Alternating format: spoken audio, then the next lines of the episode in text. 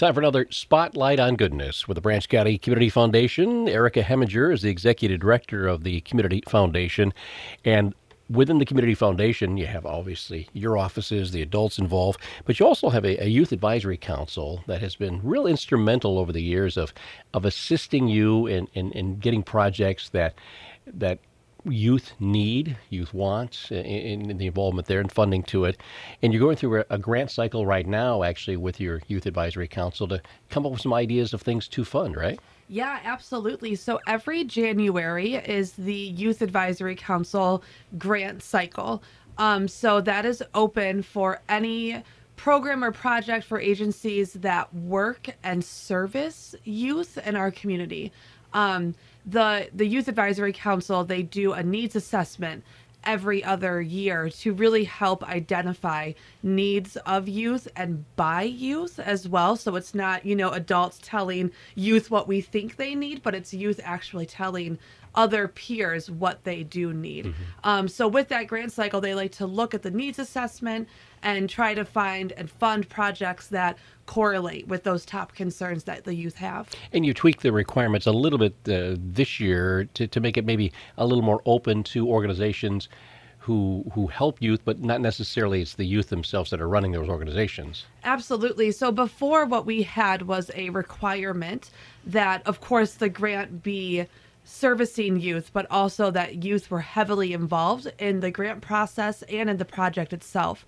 Um, but then after, you know, a few years and, and the yackers talking, they realized that that can be a hindrance for some really great projects that service youth but don't have that youth involvement component in it.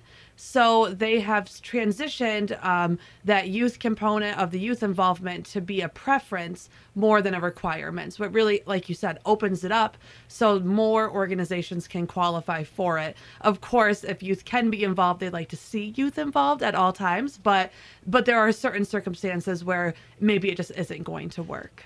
Youth Advisory Council also being very proactive in getting the word out. They've actually put together a new video, right? They did, yeah. So they did um, a Q&A video um, that they, you know, had the questions themselves and answered themselves, of course. So that is on our Facebook Facebook and also on the YAC page on our website as well. But it really just highlights the most common questions we get when we're talking about YAC grants. BRCOFoundation.org is the website. The deadline for the applications January 31st? Yeah, coming up January 31st. Um, everything is online on the website as far as the link for the application, um, instructions if anyone has any questions.